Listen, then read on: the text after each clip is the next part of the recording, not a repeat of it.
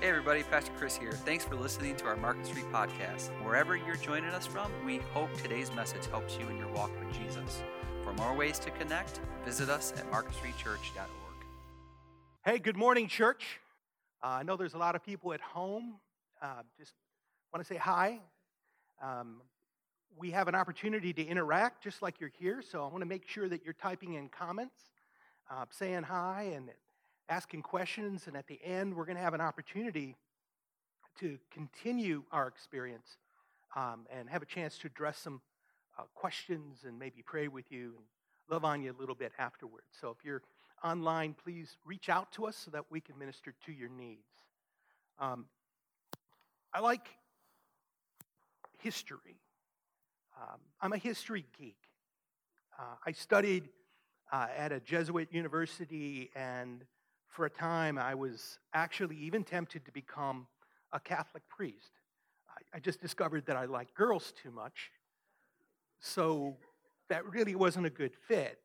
I kind of, I'm kind of a spiritual mutt. Can I be honest with you? I mean, because I went from Catholic to kind of like charismatic Catholic, which is just like Catholic on steroids who raises his hands, and then I kind of shifted into the Lutheran Church and became a lay minister there and got really involved. And then I kind of moved to a huge non-denominational church, kind of a mega church, and then cycled back to here in Humbleville, where there's pure and loving and intimate kind of relationships with each other, you know. So my experiences have been very different, you know, about religion. And if I'm honest with you, um, I've had a chance to see the best, and I've had a chance to see the worst that religion has to offer. Okay? And and there is a thing that the Bible talks about that is true religion, and we're going to get into that a little bit today. And I want to say up front, because I know there's people watching um, from my Catholic side of my experience, including, you know, potentially an uncle who's a priest and friends who are ministers in other denominations. What I'm going to say today about some of the traditions and some of the barriers of coming to Christ is not meant as an attack on any denomination. It's not to be, meant to be a criticism of different faith traditions, okay? We good? Because I love all of my brothers and sisters. You know, there's lots of flavors of ice cream. I love ice cream. There's lots of flavors of ice cream. It's ice cream, right? Some flavors just don't kind of agree with me.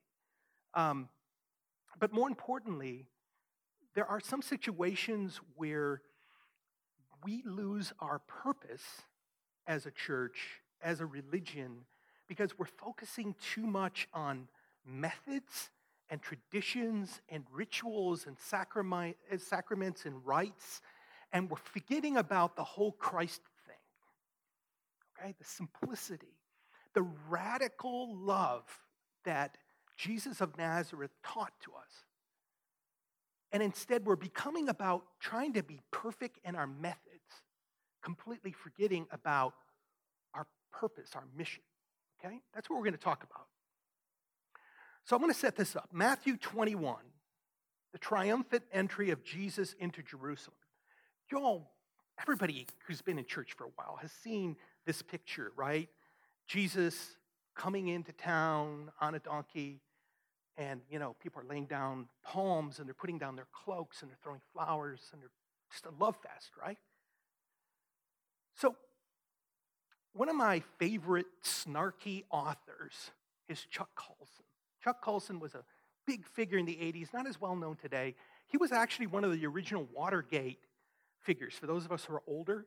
And he found Jesus in prison and ended up becoming a great minister in prison ministry.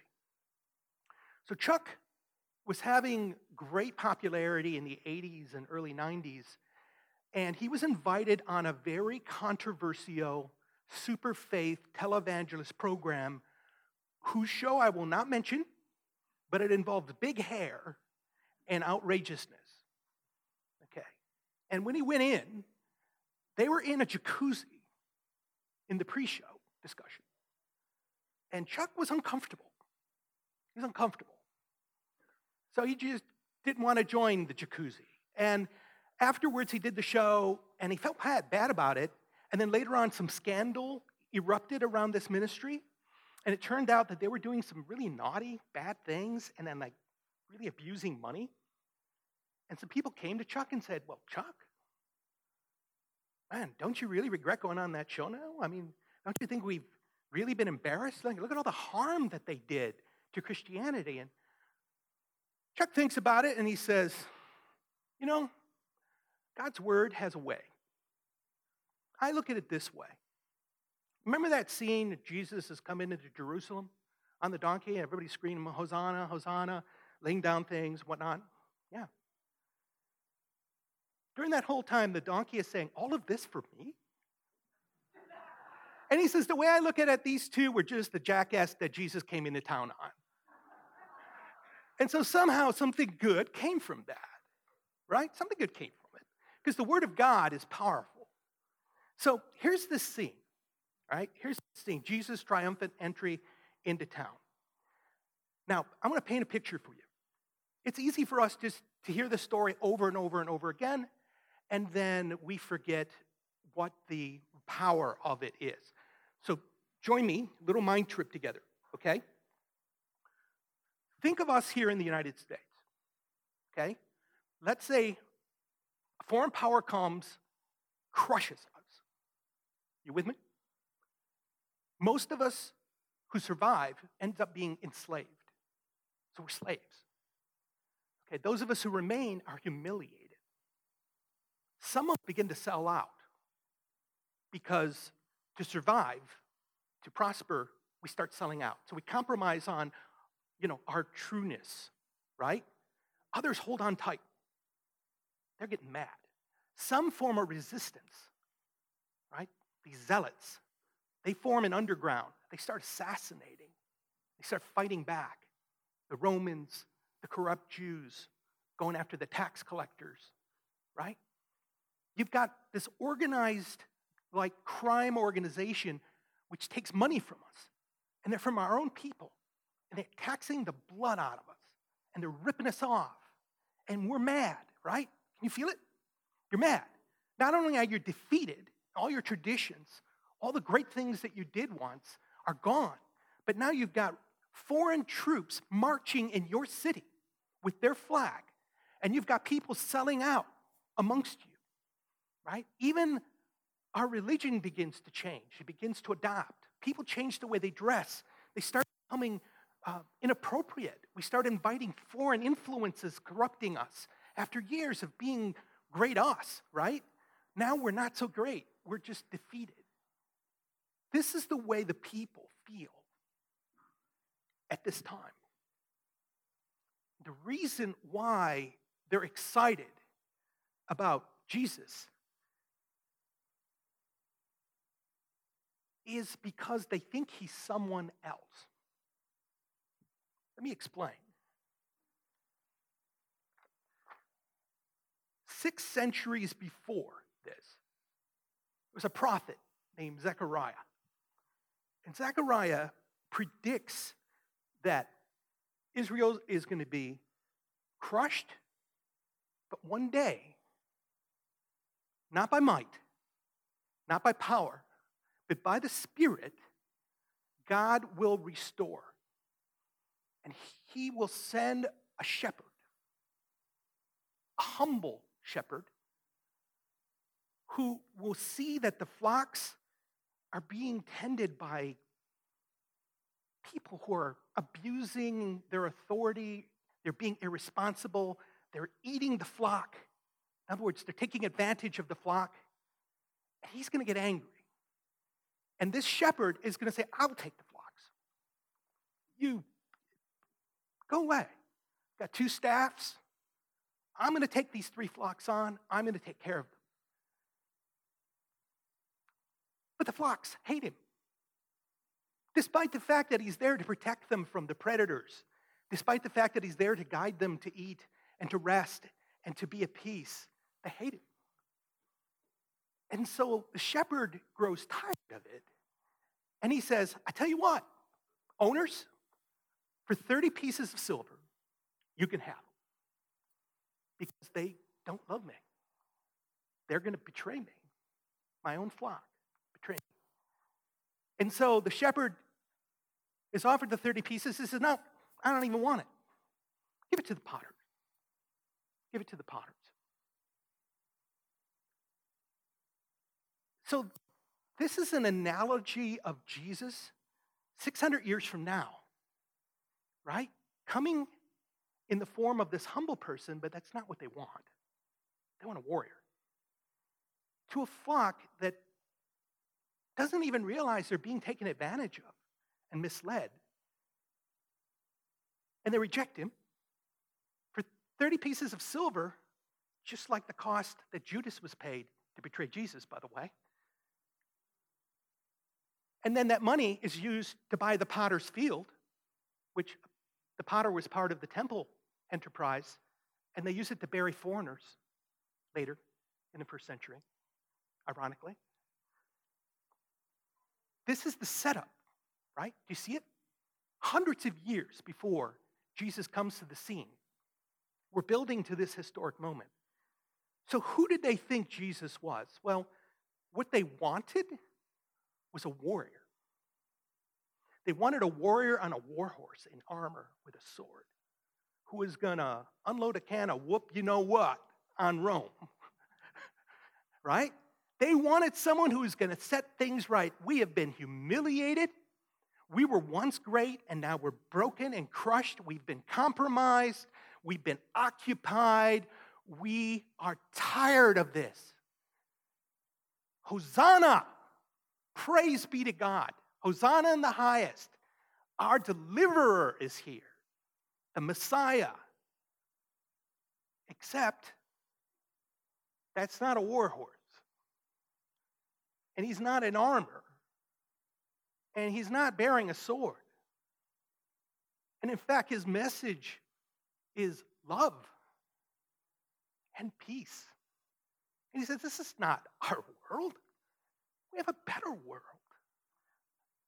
I'm not here to become powerful and rich. I'm here to be a servant. But do you know what happens to sheep when they lose their own way and they just decide to be stubborn? They reject their shepherd. They'll go and roam around and get themselves in trouble. Is there anything as stupid in nature as a sheep? I mean, honestly, the only purpose of sheep is to be fed upon by an alpha predator. I mean, there literally isn't much use to sheep. They have no ability to really survive. They need something else to take care of them because they literally have lost the ability, right? Um, so while Zechariah, hundreds of years ago, is talking about the spiritual well-being, his buddy, Haggai, is talking about rebuilding the actual temple, rebuilding Jerusalem, right? Which is where Jesus is going to in this scene. The promise, restored Jerusalem. The promise that someday they're going to make Israel great again, right? Except this is not going to be their guy. He didn't come to make Israel great again. He came to pay a price for our sins. He came as a, as a lamb, as the last sacrifice, as the final priest, right? And that's just not going to settle well with people. So they're singing. They're saying, say to the daughter of Zion, behold, this is Zechariah, hundreds of years before he comes. Behold, your king is coming to you humble, mounted on a donkey, even on a colt, the foal of a donkey. six hundred years before Jesus comes on the scene. Right? And the people are shouting, Hosanna to the Son of David. Let's stop there for a second. The Son of David indicates the lineage of the Messiah. Okay, so they all think he's the Messiah. Let's be clear about that. Not just a great teacher. They all think he's the, he is the Messiah. Blessed is the one who comes in the name of the Lord. In this case, literally, you can trace it back to, blessed is the Messiah of the Lord. Hosanna in the highest.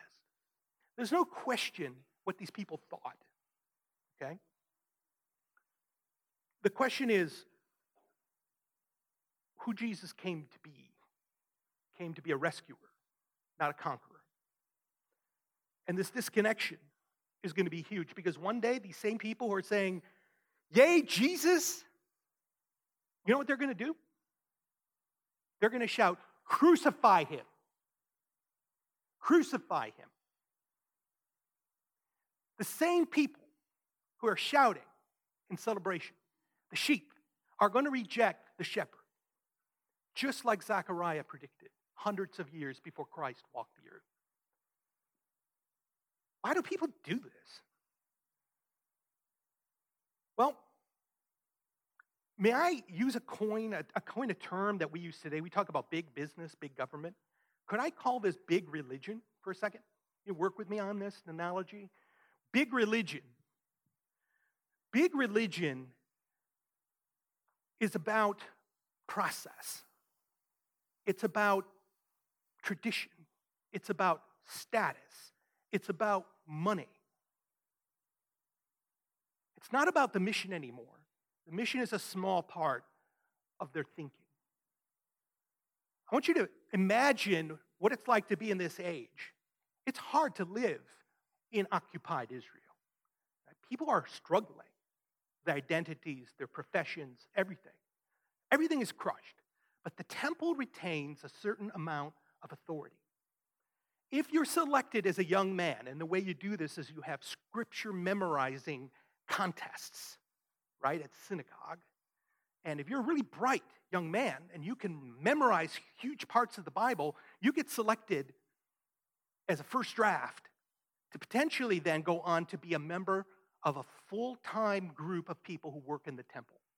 This means you get grid money, you get benefits, food, title, you get to wear really cool clothes, and people treat you with respect.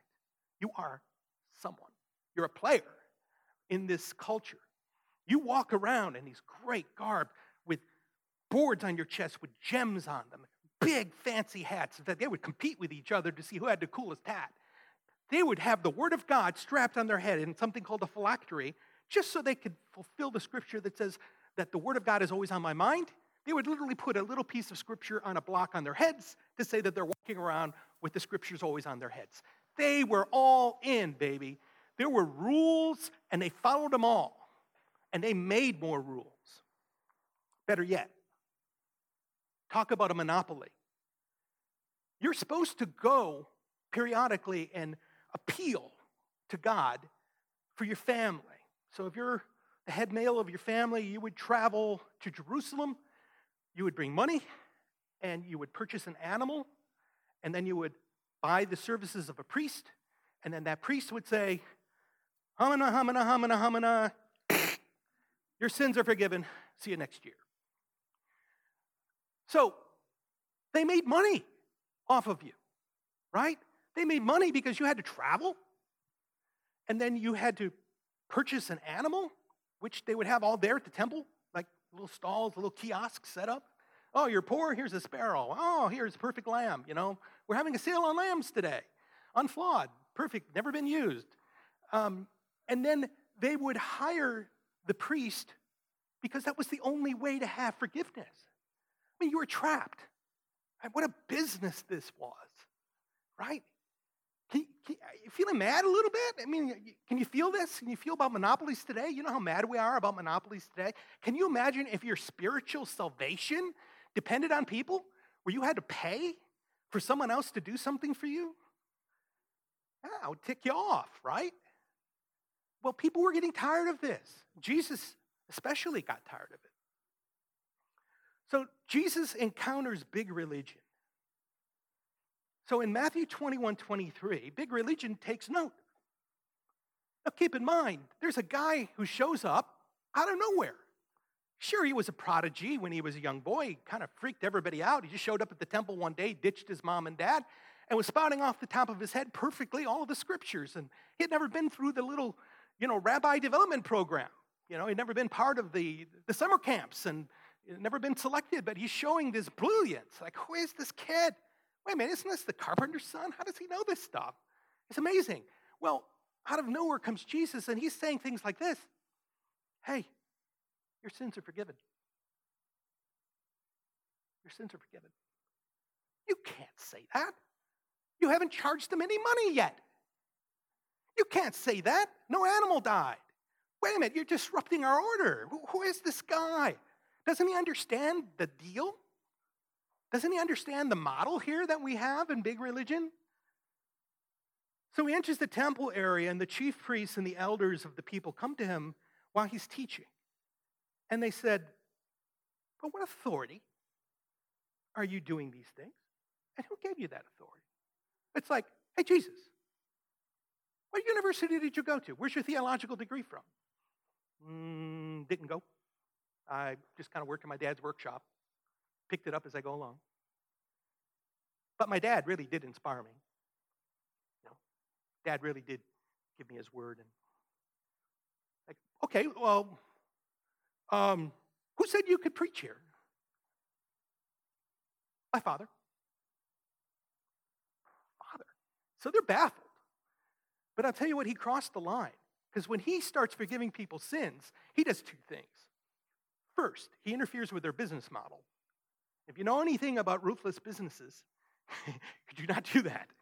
Two, by saying that he's forgiving sins, he's saying that he's a high priest, or worse, that he's God, because only God can forgive sins. And what do they say? Fellas, we got to kill this guy. He's going to mess things up for us. Forgive me for challenging my Sicilian mafia kind of tone, but that this is basically the deal, right? So Jesus is messing up their enterprise, and he's messing up all of these barriers that have been set up. What kind of barriers are we talking about? Well, six hundred some odd rules that have been layered on to the original commandment. That covers everything from what you can do during the course of your week in business, to a woman's cycle and her behavior, to how we interact with other people. I mean, this is pretty comprehensive. And then on top of that, the Pharisees add even more rules because they don't want to make it too easy for people to fall outside of God's rules. And people would become a little bit too independent if this was easy, right? They wouldn't need the priest class anymore. So it's nearly impossible to have the right relationship with God at this time unless you had the help of the professional priest class. Now, again, I make no dispersions upon modern denominations, but isn't there something to be said for having a personal relationship with God, where you don't need another person to stand between you and God, where you can go freely and go before the throne with a humble heart, with a broken heart, to your Father, and ask him directly for his guidance, for his intervention, without having to pay anyone to do it, without having to kill some poor animal to do it, right? So when you think about it, you've got bad religion and we've got good religion, okay? I don't even like the word bad religion. I'll be honest with you. I just don't. I don't like the word religion, period. I think it's really more about a relationship that we have with God. But for the sakes of what common culture calls it, let's agree that it's religion. So bad religion is more concerned about tradition than mission. What does that mean? That means, one, two, three, come to me, right? Here's your steps. Let's make it simple. We'll have an algorithm, right? Do these steps, and you are saved, okay? Say all the right things, do all the right things, boom, you're in. Of course, this comes with a subscription price, which we occasionally have to pay, but nonetheless, bad religion is about the method. It's not about the mission. The mission is Christ crucified, risen, and forgiving our sins, and the fact that he's coming back. Now, many of these same churches today that we have still believe that. But their process makes it difficult. They just put a lot of stuff in your way, right? I love them. I, listen, I belong to multiple denominations, right? You've heard my spiritual pedigree. I still love the beauty of the stained glass and the art. You know, my wife and I traveled to Italy, and we went to these churches, which are really now nothing more than museums, because people don't go there. It's just pretty. We've gone to churches where the pastors are paid by the state as employees, because they're more like museums. And I look at it, and to me, I feel inspired. I sometimes sang old hymns in some other denominations when I visit friends' weddings or special occasions in other churches, and I still feel joy because I remember the mission. So it's possible, you know, it's possible to have a connection with God in these denominations and whatnot, even though that there's a lot of stuff between you and God. It's possible. And so we should show respect and love to our brothers and sisters who worship differently than we do. I'm not criticizing them. I'm just saying it's harder, right? Just harder. And so traditions get in the way of mission. Judgment. Now I'm going to talk smack because some people are going to get mad. Judgment. There are some denominations, very fundamentalist denominations, uh, from really harsh traditions that specialize in hating people who look different and behave different than we do. They're more about, we don't want that kind of people in our church. Well, we don't want sinners coming in here. Wow, why don't you just put on the fancy robes and wear the gems and the big hats like the Pharisees used to, right? Well, we don't want that. No, we don't want to be a church that's, you know, evangelistic oriented, because then anyone could come here. This is the kind of place that, you know, the pastor and the board all have parking signs in front so that nobody parks there and the people reserve seats. I went to this one church once, and someone sat over me and said, like, yeah, I was just visiting. Um, this is where my family sits. Okay. We didn't go back there. We can go back to that church again. Um, so, judgment. I was in the National Guard for twenty-three years, and we were often called to do military funerals, especially during um, the time when people were just deploying, rotating out of Afghanistan and Iraq. And this one church, who will go unnamed, would show up and protest at some of the funerals. God hates gays. I won't use the term that they used. And they would have signs, and they would shout that the reason why our men and women are coming back dead is because we're tolerating this behavior. And they would disrupt the funeral. And as a Christian, I was enraged. I was angry. I was ashamed. I was ashamed. These are supposed to be my people. How dare they? How dare they abuse their title as Christians and their judgmentalism and their lack of grace and calm and shame a sacred moment like this? It still makes me angry when I think about it. That's unacceptable. That is not what Christ stood for. That's not the radical doctrine of love and grace that Jesus preached. But yet, that happens, and it hurts, and it reflects on us. Abuses of authority. We all know about sexual scandals. We all know about issues that are going on everywhere. Bad religion. None of us is above temptation. None of us is above scrutiny. Our pastor, Pastor Chris, he has a group of people who hold him accountable. He wants that. Our finances are scrutinized. We need to. We need to make sure that people know that we're being led by a good shepherd and that the resources that we're given are being used appropriately. Accountability is important. When you have an autocrat or a group of thugs on a board running a church, that's bad. That's when abuses start, right? There has to be humble leadership and accountability, or bad things happen in religion.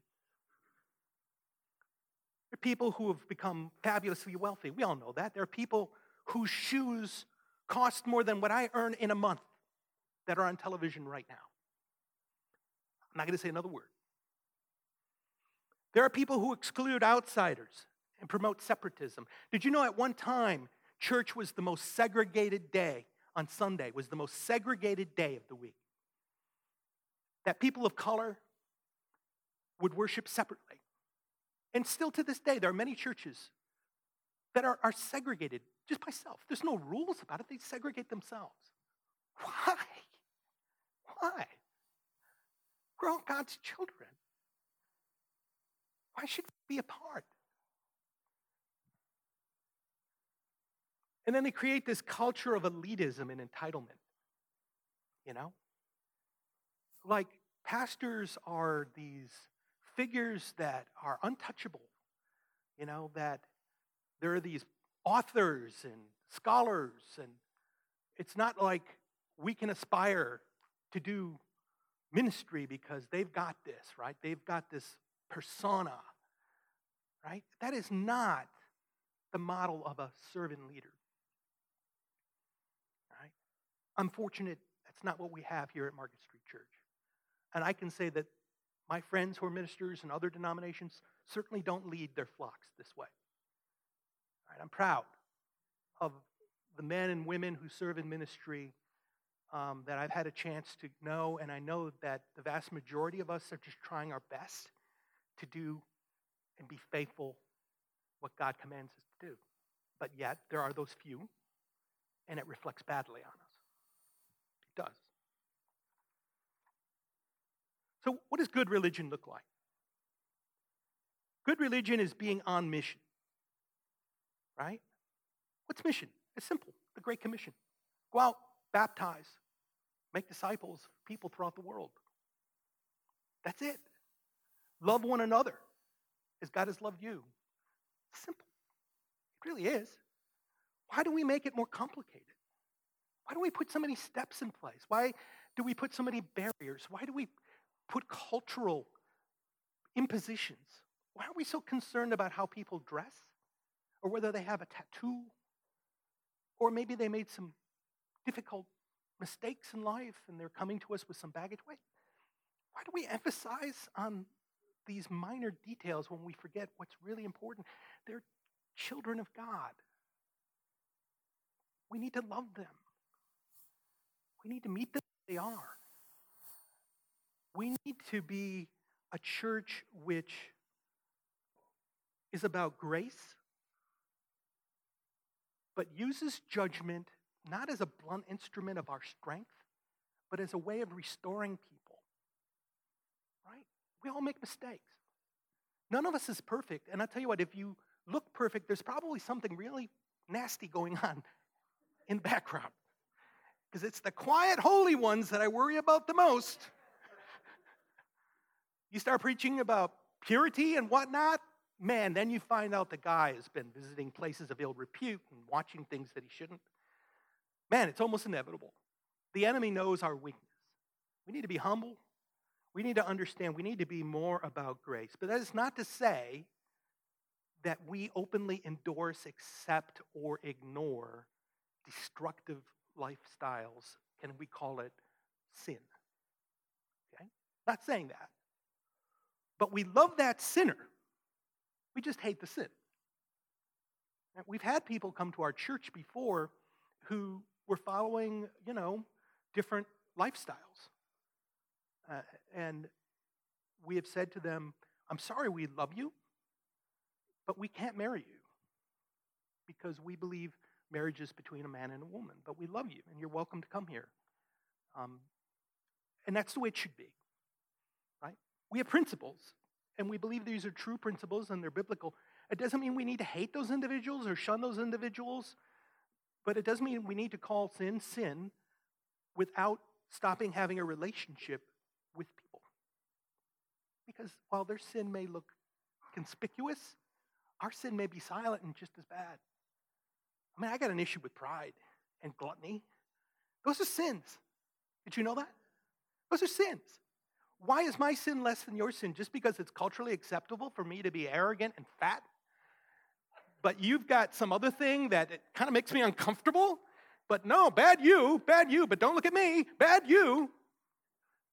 Right? No, that's that's not what Christianity is about. We should all be better, all of us, me too. By the way, I am working out. My wife's working on it very hard. She's constantly on me.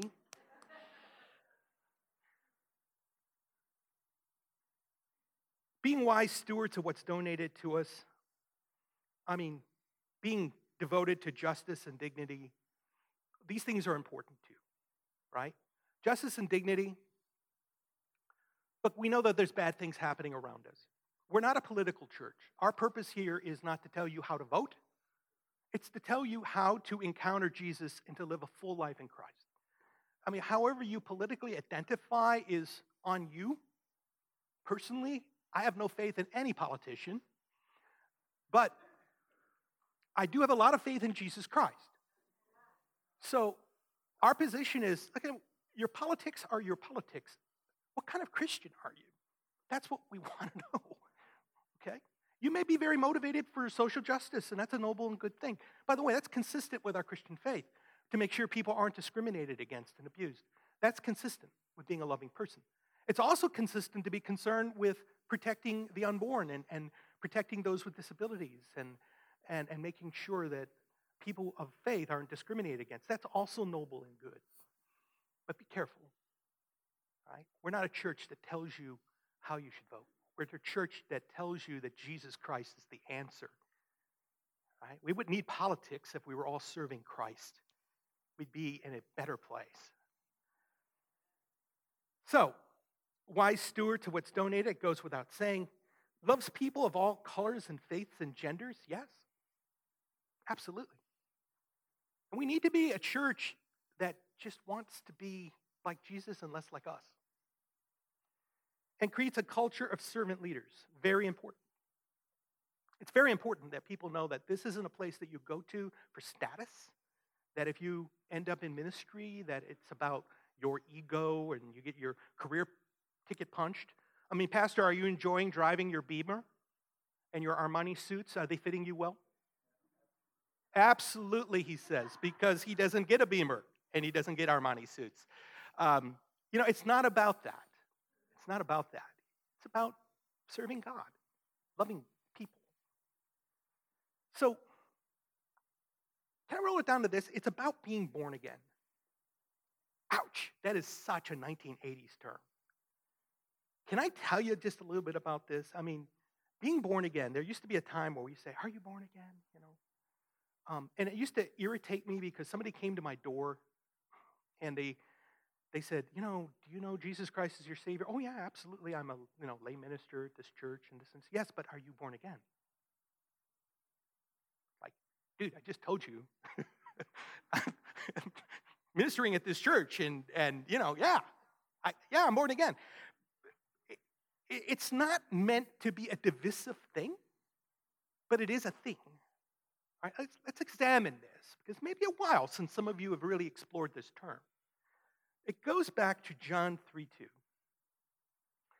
This man came to Jesus at night and said to him, Rabbi, we know that you've come from God as a teacher, for no one can do these signs that you do unless God is with him. He stopped there for a second. He calls him Rabbi. So he, this is not a man who thinks he's the Messiah. It's just a teacher. You're a teacher. And these things that you're doing, these signs, what he's saying is, okay, you're doing miraculous things. I've just watched you make people walk and do these amazing things. So I know you must be from God. And I guess that must mean you're from God. This person's trying to put it together in their head, right? And he came at night, which means he was probably embarrassed or come to, so somebody might see him. So I'm guessing maybe he's from, you know, the far right wing of the church, and he's like one of the Pharisees or something. I'm just speculating. It's like, nobody sees me. Let me sneak in. I have to ask this guy something. Like, dude, you're doing miracles and stuff. You must be from God, but I don't get you. So two observations, right? Obviously, this person is questioning, and he wants to know, what is the deal with you? Why are you so different than what we expected? And Jesus says in John three three, truly, truly, I say to you, unless someone is born again, he cannot see the kingdom of God. Now, this blows the mind of the person hearing this. Okay, this is a new teaching. Keep in mind, this is new. What do you mean? All I have to do is go through the temple structure, pay the dude at the gate, and then he kills a critter, and my sins are good, right? So you're saying there's more to that? It's like, oh, forget about all that. All you got to do is be born again. And his Pharisee buddy, Nicodemus, who served in the Sanhedrin, which is kind of like the Vatican, okay? The Vatican on steroids. The Sanhedrin, just so you know, is this massive bureaucracy. They have twenty-three lesser judges, full paid positions, right? With benefits, healthcare probably. And greater body called um, the Greater Sanhedrin, which has seventy-one. And they rule Judaism. They rule Judaism. They have the power of life and death. They run big business, the temple business, right? Sanhedrin is the headquarters of the corporation. So Nicodemus, one of these guys, is curious about Jesus. And, and it's a good sign. It means that Nicodemus probably is thinking, hey, this could be the Messiah. What if we got this wrong, right? So Nicodemus says, hey, Jesus, um, how can a person be born when he is old? He cannot enter his mother's womb a second time to be born, can he? I mean, because this Jesus has done some amazing things. I mean, nobody knows. He's breaking all the rules. So here's a guy who just legitimately, he's like big religion, right? And he's just concerned. It's like, so you're teaching something new. Help me understand this. And so, so that you know, Nicodemus, later on is the guy who brings the spices and embalming materials for Jesus. He's the guy during the trial who said, whoa, whoa, whoa. You're violating our trial process by the way you're treating this man. All right? Tradition says Nicodemus ends up becoming a Christian, and he's even attributed to have done miracles, according to some Catholic authors. So we know that he had a positive impression on someone who was formerly part of big religion, right? Something about Jesus is too intriguing. So how do you become born again? So, this is a hard subject. I'm going to make it really simple, and forgive me, because I'm going to like blow through a lot of theology and whatnot that probably is a barrier for a lot of us. So can I just make it real down to earth for you? Can we just stop overthinking this for a second? Can we stop overthinking salvation for a second? I know we've been conditioned to have to ask a thousand questions, to do scholarly studies, to do things, to kill critters and have people do stuff for us. You don't need to do any of it. If you believe that Jesus Christ died for your sins, and that without him, you can't ever have forgiveness or salvation. If you believe that that Jesus deserves to lead you in your life, override the mistakes, the bad thinking, everything, right? Be your personal God and boss, right? And that he's coming back again one day. Real simple. You're a born-again Christian. Congratulations. You can be a member of other denominations, right? But you know what the key thing is? I'm a sinner. Meaning, I mess up. I can't get the relationship right between me and God, because I keep putting my life ahead of God. I keep rebelling against God by the things I do. I can't do it on my own. I'm just not clever enough. I'm not strong enough. I don't have the willpower to do it, and I never will, because I'm not God. He is. Once I come to that understanding, and once I believe sincerely, I mean sincerely, that the answer is him, and I invite him to come into my heart, you're saved. It isn't any more complicated than that. Friends, you don't, you know, you don't have to go to seminars and have secret handshakes or wear silly hats. All right, you're just saved.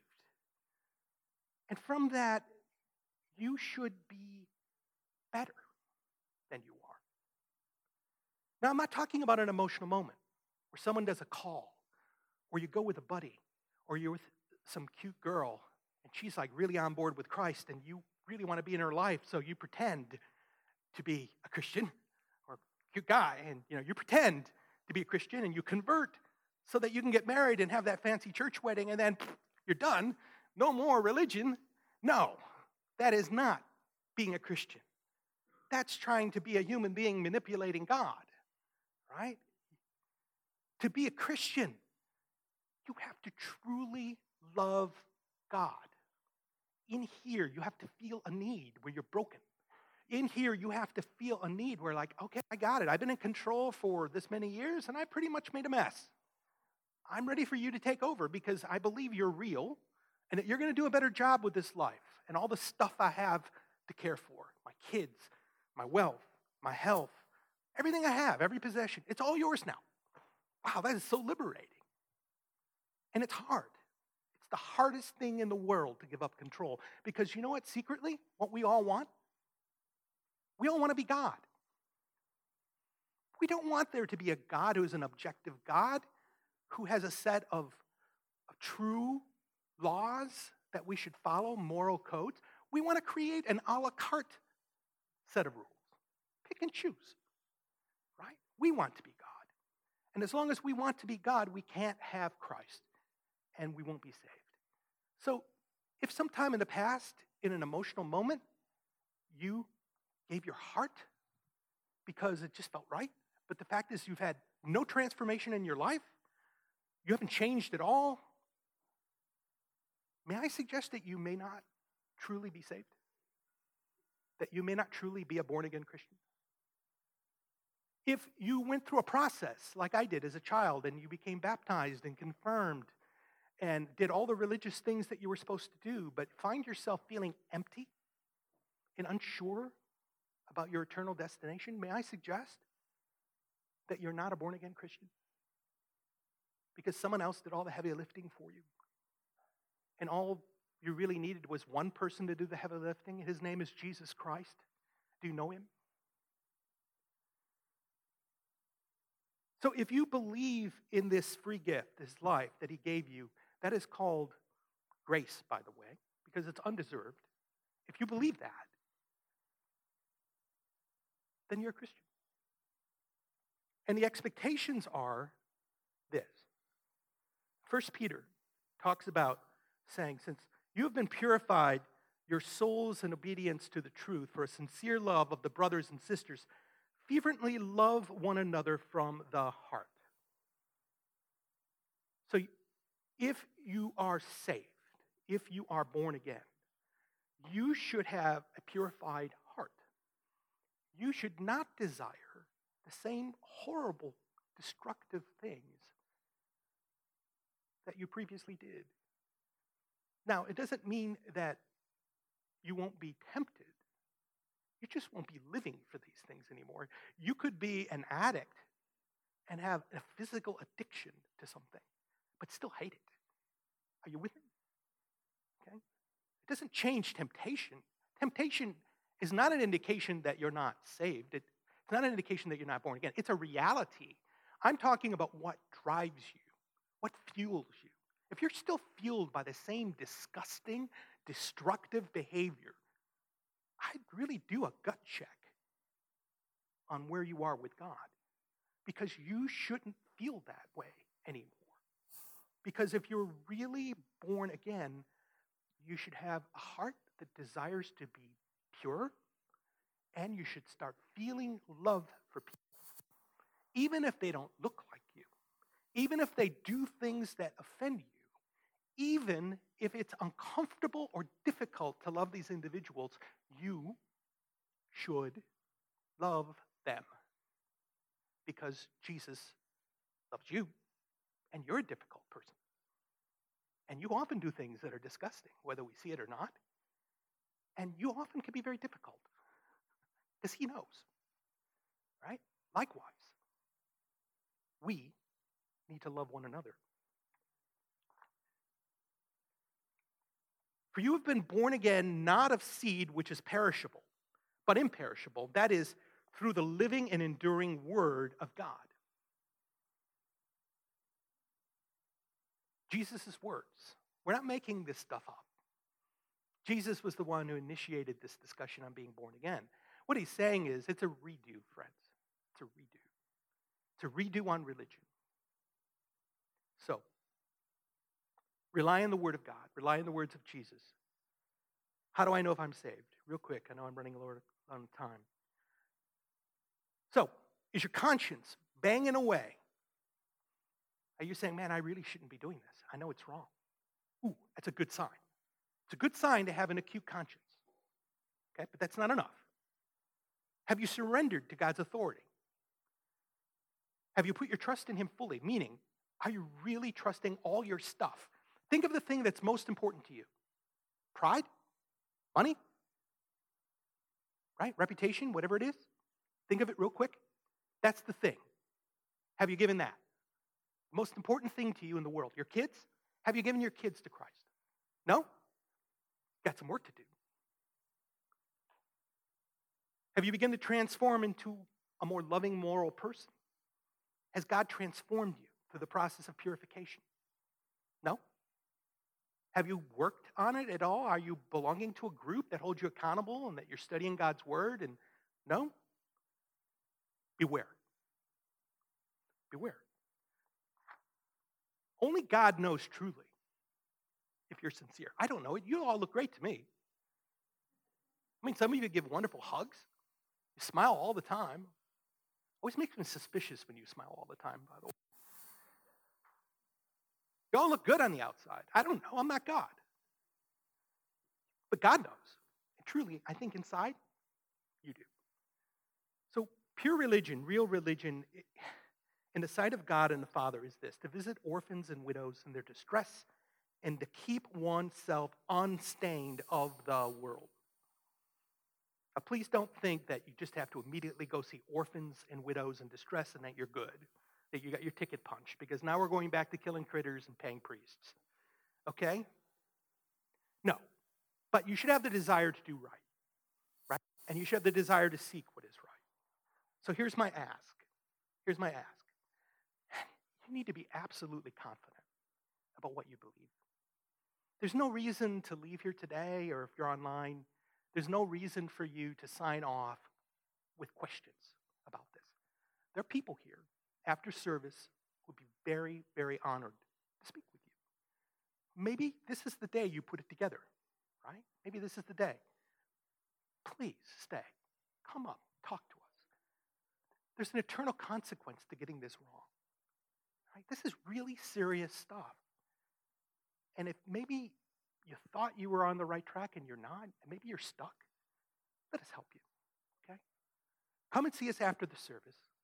But remember, true religion, true religion is so much more than a method, than a process, than doing stuff to earn favor with God. True religion is giving all to God and letting him be God, because you're not. God bless you. Thank you.